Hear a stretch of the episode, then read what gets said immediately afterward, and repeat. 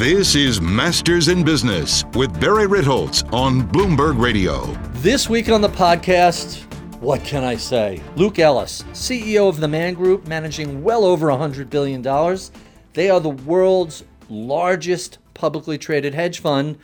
And Luke is a specialist in a number of things risk management, systematic trading, derivatives big data. He is about as knowledgeable of the world of uh, math and technology driven trading as anybody in the world. And what a tour de force this conversation was. I wish I had him for another three hours. I just had so many questions to get to. If you are at all interested in algorithmic trading, hedge funds, big data, understanding what it's like to run a large firm and to risk hundreds of billions of dollars, well, then what can I say? You're going to find this conversation absolutely fascinating. With no further ado, my conversation with Luke Ellis. This is Masters in Business with Barry Ritholtz on Bloomberg Radio. My special guest today is Luke Ellis. He is the CEO of Man Group, which manages about $104 billion. They are the world's largest listed hedge fund the firm uh, is known as a pioneer in the application of systematic trading since all the way back in 1987. Luke Ellis, welcome to Bloomberg. Barry, it's a pleasure to be here. So let's go back to the early days of your career. You began at Japanese bank Nomura Holdings in the 80s. Tell us about that experience. The 1980s and Japan was a pretty wild financial world, wasn't it? Yes. Well, look, I have to admit that. Um, so I, I, knew from an early age that I wanted to work in finance. I, I sort of I grew up playing cards when I was very young, sort of three or four, and then play, then my grandfather taught me to bet on the horses when I was about six. And but to do it seriously, you know, read form guides, so on and so forth. And one day we're watching the racing, and I there was it was a three horse race, and all of them had odds which were uh, reasonably tight. And I looked at my grandfather and said, "Hang on, this isn't fair. None of those are good enough. The bookie's going to win." And he looked at me and said, "The bookies win on every race." And I said, "Well, I think I want to be a bookie one day." And he said, "Well, in our family, we call that going to work in the city." So I knew I wanted to work in the city, and it's hard for young people listening to think about it properly. But when I graduated, there wasn't the internet. And so when you were trying to work out where to go and get a job, there was a careers office which had various books about jobs.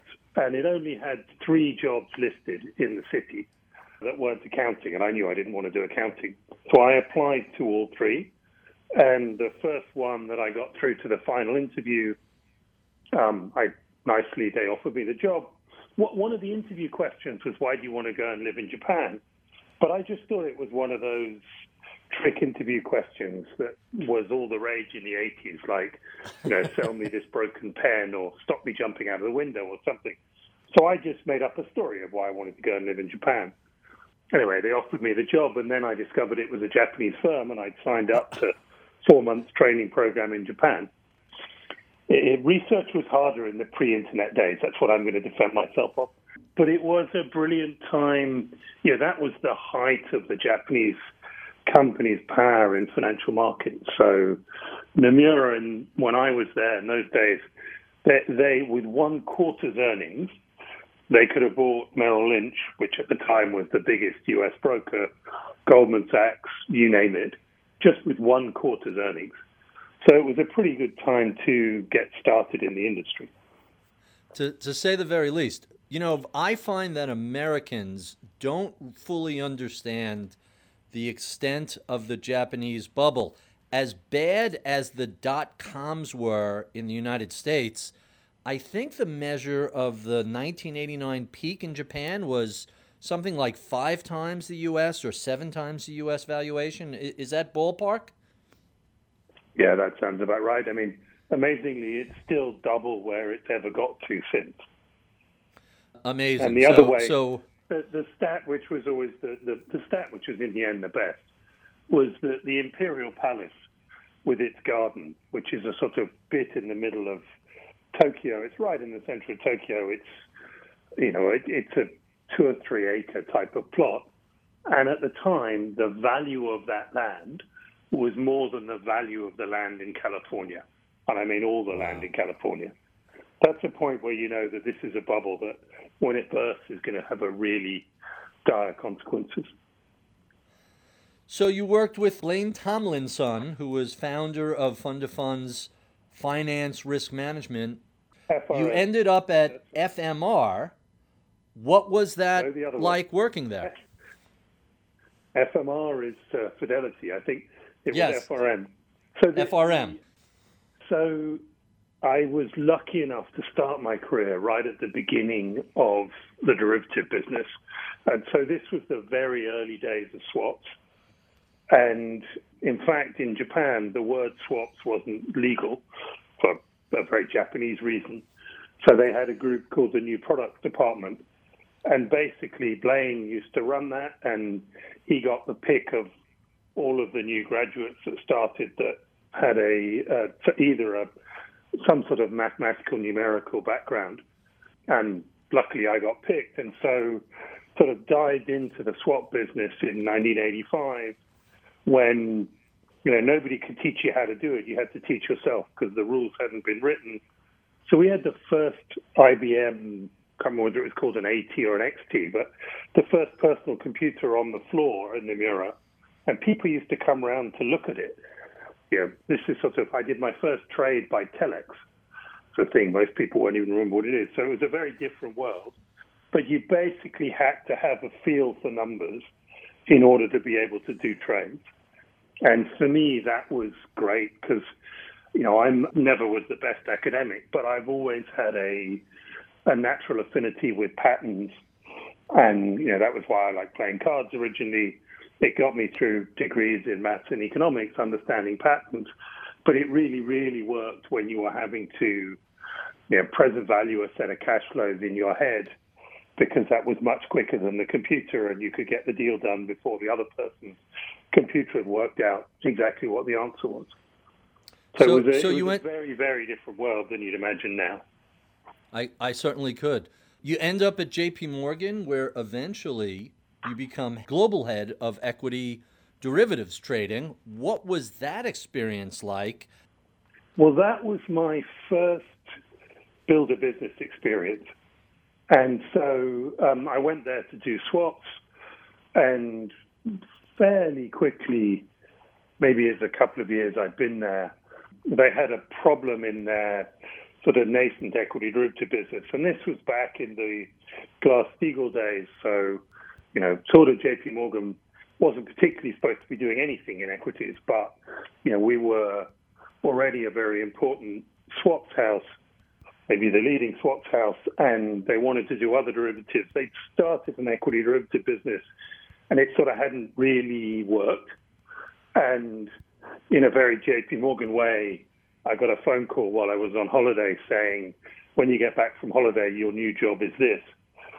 And then a couple of hours later, somebody called me back and said, sorry, we were supposed to ask if you wanted that. But, you know, it was like, a, yeah, of course, I'll take the job. Yeah, I didn't think I got a choice. And so when I got to that business, it was, I mean, it, it was sort of 20 people and it was losing a bit of money. And it had revenues of sort of, I think, revenues of 10 million or something. And when I left it, what was seven, eight years later, we were up to making a billion dollars of profits. So it was a, it was a huge growth of a business, and it was a mixture of doing whatever we could do from a client derivative point of view, at the same time as effectively running a big hedge fund embedded in the bank. And it was a sort of hugely successful business that we built up there. And it was a lot of it was driven by the fact that JP Morgan was trying to grow a cash equities business. And growing a cash equities business from nothing is very expensive. And the chief executive at the time had said that we would be able to build a cash equities business without losing any money. And so basically, sort of the job of my team was to make enough money to offset whatever money needed to be invested in the next tier of the equities, cash equities business. Honestly, I had a real blast. I had a fantastic boss who kept all of the sort of complicated politics of being in a, you know, in a money center bank away from my shoulders. I didn't have to worry about any of that. I could just get on with running money. And we had a very good time. We built a lot of interesting strategies, made some very good returns, and grew it. And for me, it was a really exciting growing a business. I got a kick of that. I got a kick of leading the, the troops, learned a number of lessons along the way. Huh, quite fascinating. One of the interesting things about the JP Morgan derivative book is it actually held up pretty well in the 08 09 crisis because before that, a good five or seven years earlier, there was a little flare up that was managed. I don't know if you were there during that, but whatever policies were put into place, whatever risk management policies came in, really helped JP Morgan navigate the great financial crisis with very, very little damage. Did that overlap with your time when you were there? Well, I mean, clearly I'd left well before the financial crisis, but you know, I think that there'd been a number of, you know, as I mean, as you grow a derivative business and you're learning things, there'd been a number of, shall we call them, small, minor hiccups, some of which were at the time seemed extremely important, but when you look back, they were quite small numbers compared to financial crisis. But you know, I was part of the sort of the old pre-Chase merger JP Morgan, where risk management was really the number one thing they taught you. And, you know, Jamie Dimon obviously has a fantastic eye for risk management. And so those two things together clearly has helped them uh, operate through the next 20 years and, you know, go from being, you know, at the heart when, you know, back when I was there, people looked at it as, as a very upper crust type of business, but uh, you know it wasn't really thought of as a powerhouse away from derivatives. And obviously today it's you know well it's the most successful investment bank. Earlier we were discussing your time running the equity derivatives desk at J.P. Morgan. How did you get to the Man Group? What what brought you over there? Well, so after JP Morgan, I had 10 years building a fund of funds business with my original boss, Blaine Tomlinson. So he and I were partners in building up a fund of hedge funds business called FRM, which was a really, again, that was my sort of second experience of building something, this time a private business. It was really interesting and entertaining. And I thought it got as big as it could get on its own. I tried to convince Blaine that we should sell the business. We had a couple of goes of getting extremely close to selling the business, but he really couldn't bring himself to let go. And so I basically said, okay, well, if you're not going to sell the business, then you have to buy me out. And I actually retired at the end of 2007. So I had the good fortune to be retired during the financial crisis and to be not emotionally involved in what was going on, which has definitely given me longevity. And various friends running various hedge fund businesses asked for help during the course of the crisis. And, you know, so I was, you could call it consulting, but it was essentially helping friends with their businesses to think about what, how they survived, what they could do, what they couldn't do. You know, it was an amazingly fast moving period. And one of those was a business called GLG uh, that at the time was run by a guy called Manny Roman, who's sort of an old equity derivative friend of mine. And when things calmed down in middle of 2009, I carried on doing sort of one day a week helping Manny at GLG, which was nice and interesting, but I, I didn't have any urge to go back full time. So I was sort of doing one day a week. And then, what's 10 years ago now, um, so spring of 2010, uh, Man Group made a bid for GLG and succeeded in buying GLG. And in looking at, uh, you know, I understood the GLG business very well. I also understood the Man business reasonably well, given it was sort of made up of a CTA and a fund of hedge funds.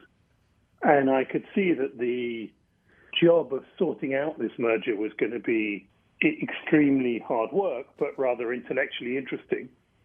And so, uh, in effect, I put my hand up and said, "Hey, you know, Manny, you've talked to me about coming full time to work at GLG. Well, now it's going to be the com- combination of Man and GLG. That looks really quite fun." And so I signed up to join Man as part of the team that was there to turn around the business as you put those two things together. That, so sort of that's quite fascinating. Came in knowing it was, I came in knowing it was a turnaround, and mm-hmm. thinking that that you know I built two businesses. I'd enjoyed building two businesses, but I wasn't that excited about starting to build another new one. But the chance to turn around some big, quite complicated things seemed rather exciting, and sure enough, it was. So, so let's stay with that. Turning around a giant hedge fund that had run into, I don't even want to say trouble, but had become very complex, very complicated, and perhaps some of that was not showing up in um, the performance numbers, or at least it wasn't consistent. If I recall that era, Man Group was a little inconsistent across different strategies, across different managers. Tell us what you saw when you arrived, and how did you turn a giant, multi-discipline, multi-manager fund around? So, um, I mean, there was a lot going on. The the big thing was that during the pre-crisis period, Man had specialized in selling these structured products, sort of 10-year structured products, which actually the clients did very well out of over time. But they basically took a CTA, a fund of hedge funds, and a capital guarantee, rolled it all up together. But importantly, Man Group earned enormous fees out of those by any comparison. So Man had the highest fee margins by a multiple of five or six in the industry. But they also had a cost base that was a multiple of anybody else's cost base. And what was clear was in a post crisis world, these structured products with those sorts of fees were unsellable. And so you could see in the future that we had to build a new stream of revenues for the business and a new form of distributing the product. And we also really had to sort out the cost base. So I think roughly the numbers went at the point of the merger, there were about 2,400 people in Man Group. And at the low, when we'd finished all of the cost initiatives that we needed to do, there were about 750. So it was a very significant cost removal exercise. Combined with that, we had to make sure that the investment processes were really focused on alpha generation. And that required some a mixture of change of people and change of emphasis of what they focused on. And then thirdly, we had to build an entirely new distribution process. In the pre-crisis world, these structured products were basically man paid other people to sell them for them. And they were sold to retail around the world with an average ticket size of $10,000. You know, what we did was to build a basically from scratch institutional sales process so today we're an 80% institutional business, and even the other 20% is, you know, what we think of as retail business is JP Morgan private banking, is Morgan Stanley's wirehouse. You know, we don't do any direct to individual type of selling at all these days. Hmm, quite interesting. So most hedge funds we know about are not publicly traded entities why did Man Group decide to go public? Um, well, clearly pre my time, And I would say that, that at the time, Man Group was more of a holding company, and the bit that's the hedge fund was one of a number of pieces within the puzzle. And so, I mean, Man has a rather wonderful storied history. The business has been, the firm has been around almost 240 years. Used to have a monopoly in supplying rum to the Royal Navy. Doesn't sound like much of a business, but everybody in the Royal Navy used to get what's not quite half a pint of rum every day. And you have a monopoly providing that. It was a very good business for a long time. so they were sort of quite late to the asset management thing. It wasn't their nature. They were a commodity dealer, but more a principal. And through uh, essentially the acquisition of AHL, which is the CTA within the firm or the, the platform that came from the CTA, the you know they started in the asset management business, and so you know when they went public, they were thinking of themselves as a financial conglomerate. As a hedge fund business, you know, there are things we gain from being public and there are things we lose from being public. You know, the, the truth of it is, if you're a private hedge fund business, I wouldn't recommend going public. As a public hedge fund business, I wouldn't recommend going private. It's, you know, there are swings and roundabouts, gains and losses. It's absolutely fine, but it, you know, sort of, there's pluses and minuses in the columns. Luke, let's talk a little bit about the state of the industry today. Things are pretty challenging for a lot of hedge funds, really, since the great financial crisis, the past decade plus. Why is it that so many hedge funds have been struggling? And the obvious follow up question and how come you guys have not? I think that one of the things that we're seeing in many industries with the rise of technology, and I think it's primarily driven by technology, but it's an interesting question because you see it in many different industries, is the strong are getting stronger and the weak are struggling to survive. And the hedge fund business is a very Darwinian industry. And what you're seeing is that the larger hedge fund platforms have actually done very well over the last five and ten years and have grown and have got, you know, with size, have actually been able to invest more and thereby create bigger barriers to entry, which creates competitive advantage, which makes it even harder for the small hedge fund. And so, you know, 20 whatever years ago when I started in the hedge fund business, you know, it was all about looking for the next 100, 200 million dollar hedge fund. The reality is that's not really an economically viable business anymore. And so, you know, the, what's been happening is a concentration of the alpha with the people who can afford to invest in the technology, who can afford to invest in the best people.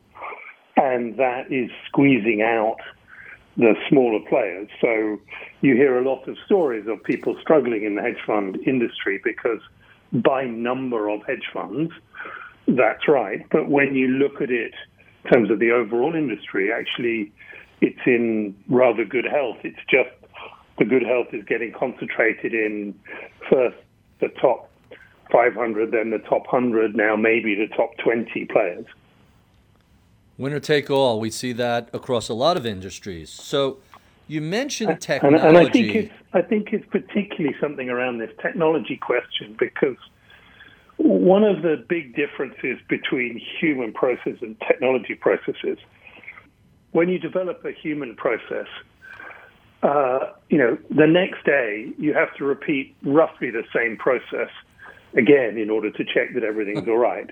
And so the amount of new research you do is relatively constrained. When you have a technology process, once you've got the technology running, you don't really need to spend very much time at all making sure it's doing what it's supposed to be doing. And so you can put 90% of your time into new research. And that means that you get a compounding effect that over time really is is a significant benefit to the technology empowered business over the one that is sort of dragging its feet. Hmm. Quite quite fascinating. So during uh, the first quarter, when the market dropped pretty substantially, you saw a drop of only 11%. Uh, a lot of hedge funds did much, much worse than that. What did you guys see to get this right? Or, asked more systematically, what was the technological edge that helped you avoid the full 30 plus percent downdraft so many other funds suffered? So, so I think one of the things just to highlight is so sort of 60% of what we do is hedge funds and 40% is long only. And so we run a number of long only strategies as well within the platform. And you know, when you look at the returns in the first quarter, the long only strategies were down. I mean, we had some decent alpha performance, but they were down proportionally with the market. Actually, our hedge fund strategies on average made money, small, but on average made small money in the first quarter. And, you know, what was that about? Well, the if I go back to that thing I mentioned about JP Morgan in, in the beginning, you know, I think that risk management is an incredibly important skill. And if you looked at our positioning on the 15th of February, just before the market turned, you know, we had good positioning for the way the market was then, and therefore horrific positioning for where the market was two weeks later. Um, but we've spent a lot of our time and energy on investing in our risk management processes, and particularly a, a sort of strong belief that the simple answer to risk management is if you don't like a position, don't try and find some complicated hedging strategy, get rid of it. And so, in order to do that, you have to spend a lot of time and effort on your execution process. But basically, what we were able to do is the systems recognized very quickly that they had the wrong positioning as the market started to sell off. And we got out of that positioning very quickly by the end of February so that we could make money as the market continued its sell off down into the end of March. And, you know, it comes from very good risk management systems and sort of risk management built into everything we do, but really important the execution platform because the markets got pretty crazy, as we all remember during that period. And doing your execution in a smart way was really important because if you were a bit sloppy about it, you could get terrible slippage. So you could be leaving loads of money on the table you know, we, because of the investment we've made in that execution, were able to get out of our positions without leaving lots of bid offer on the table. Hmm. Very interesting. What do you make of this recovery? Here we are in the second week of June. Nasdaq is up to all-time highs. S&P not quite back to all-time highs, but just about positive for the year. Uh, have we come too far too fast, or do you just let the technology guide you on those decisions and not sort of spitball market commentary? well, I'm always happy to spitball market commentary, but the but the machines will do what the machines do. They don't do what I tell them to do. That's for sure. Um, mm-hmm. But quite interestingly, they they don't really believe in this rally either which says something about history. Look, it, it's very easy to see how the first half of the rally happened, given how quickly we sold off. Perfectly normal in market behavior for a rebound. You know, normally for for the sort of shorts to reset, if you like. Mm-hmm. Um, you know, and then we saw this amazing wave of retail buying that came in in sort of from the middle of April onwards that has really driven the rally up here. And I think it's easy to look at valuations where they are now and think that the valuations are going down from here. Now, whether that happens in the next month will depend on more buyers or sellers. I mean, you know, this is mm-hmm. the market is being driven by technicals, but I think somewhere over the summer, it's almost inevitable that the sort of buying frenzy from retail is running out of steam. The issuing from companies is not running out of steam. And there's a point where that's going to create more sellers than buyers, and we'll start another leg down. How far that goes will be an interesting question, I think. Huh, so yeah, but so we're at a valuation which basically says that the current valuation says 2021 earnings have to be at least as high as 2019 earnings, and you're happy to put on a multiple that's higher than we had in 2019. Myself, you know, you can debate multiples, but you know, the, the, even if the economy, I think the the most most optimistic view of the economy would be that it returns to something like 2019 grow uh, sort of absolute GDP in 2021. I, I, think it's likely to be lower. You know, in that process, I think that you're likely to see higher costs for companies and higher cost of capital because they're likely to run more conservative balance sheets. You know, they're going to have to pay the sort of gig type of workers more, and so I, I think the you know, the margins that companies had in 2019 are not going to be seen in 2021. But at the moment, you know, this market is being driven purely by technicals. On every day there are more buyers than sellers, you go up. Before we get into some more details about different strategies and what's working and what's not, tell us a little bit about your role as CEO. Are you overseeing investments? Are you overseeing investor relations? Running the day to day business, Man Group is a pretty substantial, complicated business to run. What demands your attention the most? The interesting thing is it's sort of not what people expect. So I probably, maybe I spend 10% of my time on corporate stuff. We are, as you say, a public company that requires a certain amount of things, but I spend very little time with our shareholders. I, I provide them with the information and then leave them to make their own decision. I spend about 10% of my time uh, on clients, um, sort of 10% of my time on the, the sort of other aspects of business management. And, you know, what I spend most of my time on is really the people. You know, I have strong views about markets. I talk markets all the time with the different people at work, but you know, I don't influence anybody's investment process.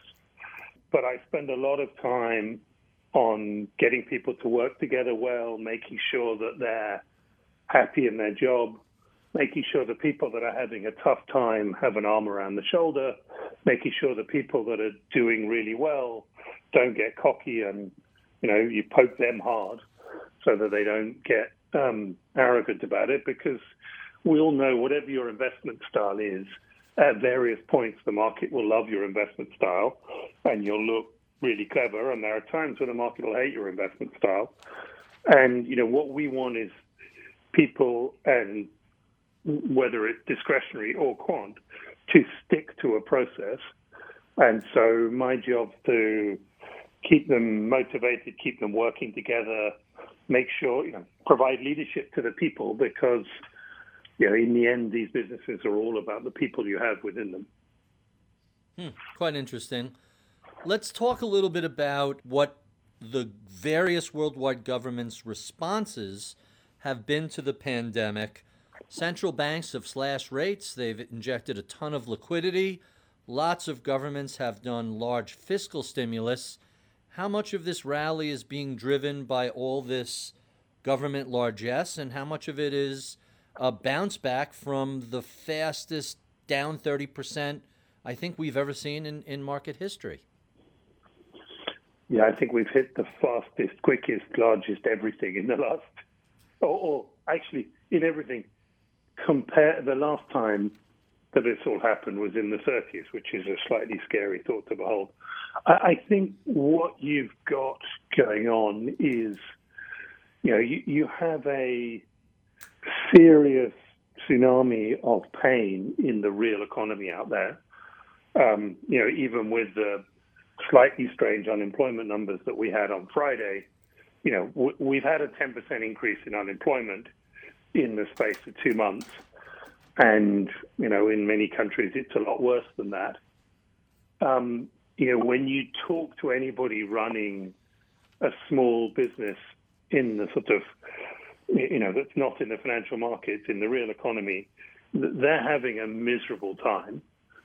Um, and on the other side, you've got this incredible wave of money that's come from governments and central banks.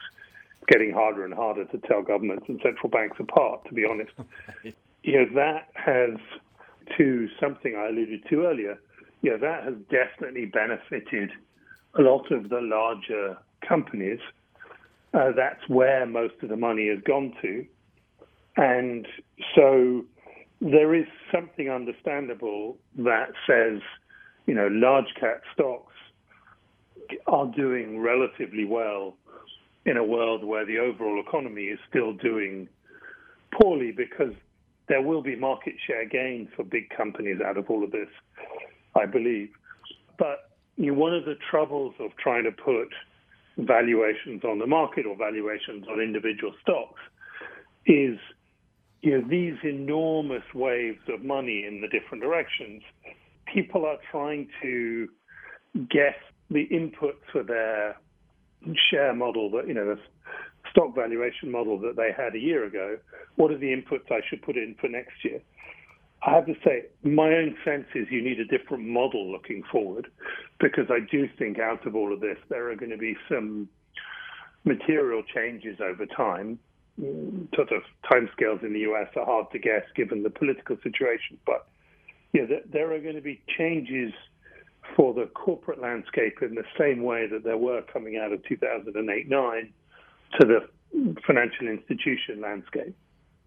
2008 9 you know, what happened, you could say what we realized, I don't know, but it's certainly what happened was that, you know, there was a conclusion banks were too levered and that they didn't take enough responsibility for their own actions and they were not resilient enough in their business. And so we came out of 2008 9 with a series of regulation which put leverage limits on banks eh, imposed stress tests on them so the businesses were more resilient and put personal liability into the management of the of the banks. I think personally that we're likely to see similar types of things come out of this, but applied to the corporate world. Because what happened after 2008 9 was bank leverage went down and corporate leverage went up a lot. And so we came into the crisis with all of these companies with absolutely no resilience. Not again, not all of the companies. You could see why an Amazon or an Apple has done incredibly well through all of this because you know, they have incredibly robust balance sheets. But if you look at a whole bunch of the names which um, have struggled, you see that they had huge leverage and no ability to withstand two, three months of, you know, I mean, look, it's an extreme shock, but still to withstand two or three months of no income is not, you know, I, I don't think that's an unreasonable thing to expect a company to run with that amount of resilience. And I think you're likely to see regulation coming out of the other end of this, which starts to drive that behavior into companies. We, we've certainly seen that in the just in time delivery for essential medical and food supplies. I, I wouldn't be surprised to see some regulations uh, change with that. When, when the supermarkets don't have toilet paper for a month, that doesn't say uh, your society yeah. is especially stable, does it? There you go. And, you know, you, you I mean, you know, toilet paper was I mean, it's a perfect poster child for this. And one of the things is, you know, when you think you might run out of toilet paper, you're willing to pay any price for it. But that's not good for an economy. So I think that just in time inventories is another form of running businesses with extremely low resiliency. And so I think that either through company management or through regulation, there is going to be a push for companies to run with more inventory, to run with shorter supply lines. And if you've got a longer supply line, then it's got to have more, in, even more inventory built into it. Yeah, all of these things are, you know, likely to come out of the other side of this crisis. And you know, when we when we move from companies having, you know, sort of a year of spare part inventory to just-in-time manufacturing. The route of, pro- direction was a good one, but I think you know, in the way that happens if there's no regulation, it went too far. You know, I'm a huge believer in capitalism. It's the best system there is, but it shouldn't be untrammeled. It should have some constraints on it. And you know, if you actually go back and read Adam Smith, you know, who is everybody's poster child for the father of capitalism, actually, when he talks about the invisible hand, in the rest of the chapter, he talks about the fact that the invisible hand needs some constraints to stop it going too far. Hmm, absolutely. So let me shift gears a little bit and ask you about a different sort of practice within the Man Group. You have a private practice focusing on real estate, single family homes, financing.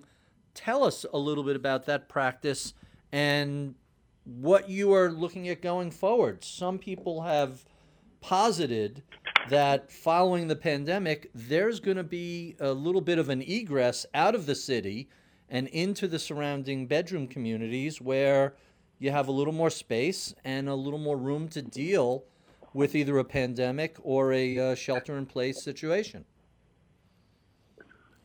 I think that's right. I, I, would love to say that, you know, we had predicted that path in getting into this business, but, you know, I, I think what we saw was in the States, two big things happening. One has been a gradual drift of people from, I guess you'd call it something like the Northeast down in the direction of the Southeast to South in terms of moving from parts of the country where the cost of living is incredibly high to parts of the country where the cost of living is more manageable.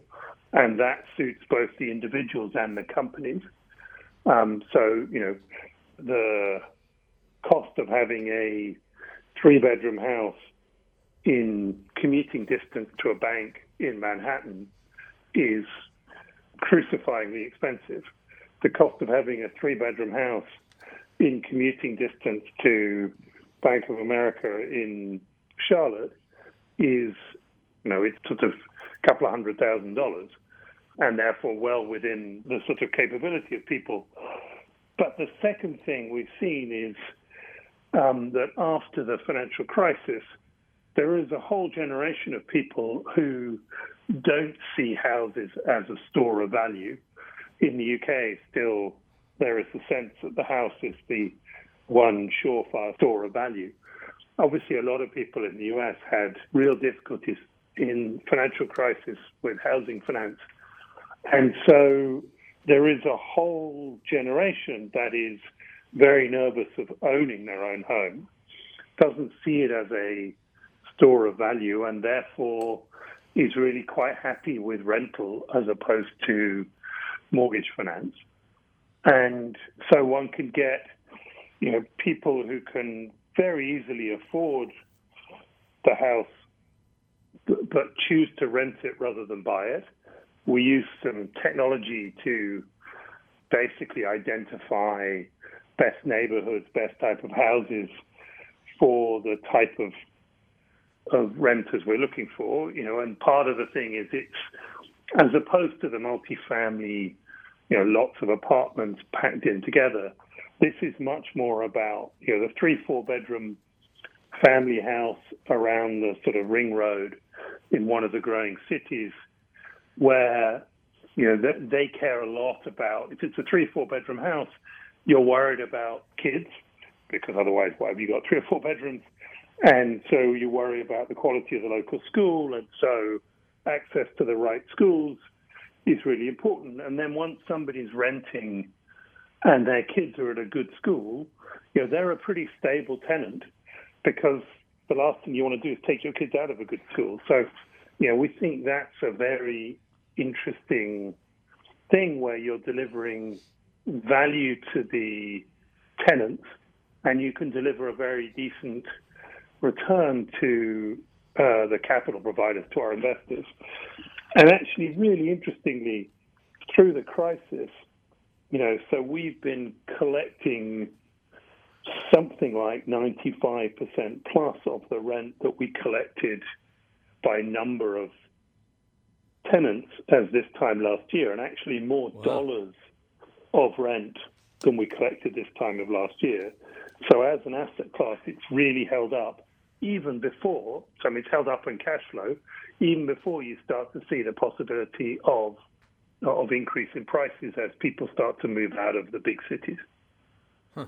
Quite interesting. Any other new strategies that are being revealed uh, by the pandemic and lockdown, or, or asked differently, what has changed going forward as a allocator of capital? What areas are you thinking about as, hey, this is very different post 2020 than it was previously? I think the challenge for allocators is that everybody's got used to the idea that the sort of starting point is a 60 40 type of portfolio. And that was based around the idea that government bonds were a store of value and had a decent yield and were uncorrelated. And I think we are seeing something through the course of this process of basically central banks funding government deficits and thereby uh, repressing natural movements in yields. And so we've we've ended up at this place where the amount of upside in owning treasuries is extremely limited, or government bonds anywhere, over time. And you obviously have a downside if the central bank ever loses control. And so I think government bonds globally have gone from being a long term investment as one of the core pillars of your natural savings process to basically being a trading instrument. So there are hmm. moments you want to be long treasuries, there are moments you want to be short treasuries, but just owning them as a store of value over time with a nice yield, you know, that just doesn't apply anymore. And thinking that they're going to provide you with significant ballast in a time of difficulty, also really not clear that that happens when you start getting down to these very low levels of yields, which are only there because of central bank buying, because of QE. So I think you know that there's a challenge in building successful portfolios for clients over time that really you have equities and the equity like things like credit, like private equities, they're all basically growth instruments driven by the same thing on the one hand, and you have cash as the alternative. And that's a you know, that's a riskier portfolio than the one that clients have had for the last 20 years. And so we're doing a lot of work helping clients think about how you manage manage their overall pension fund or whatever it might be in that type of environment. Hmm. Quite intriguing. I know I only have you for a couple of minutes more, so let's jump to our speed round. These are our favorite questions we ask all of our guests. And let's start out with what are you streaming these days? What are you watching on Netflix or whatever video preferences you have? I have to say, I thought about that one because I've heard it in your other questions. And I realized we have had a rather unexciting time with streaming. It's partly by the time you get to the evening, we're not. Uh, I'm not after anything very intellectual, but you know, we've we've watched some New Amsterdam. On one thing, we watched there's a, a British police drama called In the Line of Duty, which we'd somehow missed over the last 10 years. So we went back and started that one from the beginning. But fundamentally, television has been really dull. For me, without sport, it's barely worth turning the TV on for. Huh, quite interesting. Tell us about some of your mentors. Who helped guide your career when you were a young buck? Um, well, I have to say that the I've tried over my life to get, you know, sort of whoever I deal with to try and learn something from them. I'm, I'm quite a sponge for ideas and processes from people. In a, in a traditional sense, so the, you know, so I mentioned earlier, I, you know, the best manager I've ever had was my boss at JP Morgan, who was called Ramon de Oliveira, who really taught me how to build a team, how to motivate people. And I've always been super grateful to him for everything I learned from that. Let's talk about books. What are some of your all time favorite books, and what are you reading right now? So I have to say, I've been reading a lot in the in the lockdown. One of the things I realized was getting up in the morning and going straight to my desk was slightly sad. So that morning commute type of period, I, I've taken that first hour of the morning and I sit and read, which means you get through quite a lot. I try to read a mixture of things which are good for work, things which are sort of mind expanding in some form, and things which are just just a bit of fun. My favorite book is a book called John Macnab, which is a John Buchan book written in the 30s, I think, and it actually applies incredibly today. And it's basically about three successful people who are suffering from ennui. They're, they're somewhat bored with their successful life and they've lost the spark. And it's about how they refine that spark, which I go back to that really quite often. But in the lockdown, I I don't know if you've come across a guy called Matthew Syed, who writes some very interesting books he's more of a thinker than uh, Malcolm Gladwell, but he's in the same type of area. He has one called Black Box Thinking, which is one of my favorite ones because it's it's really into how the the, the aviation. I mean, it's, it's in thinking of how do you create a no blame culture within a business, but it's really about the difference between the aviation industry where every time there's a problem, it's a learning experience as opposed to the medical industry where nobody wants to admit they ever got anything wrong. And he had a new one out just recently called Rebel Ideas, which is about cognitive diversity and has some very interesting ideas about practical diversity in a business, um, which is pretty appropriate in the in the circumstances of the last couple of weeks.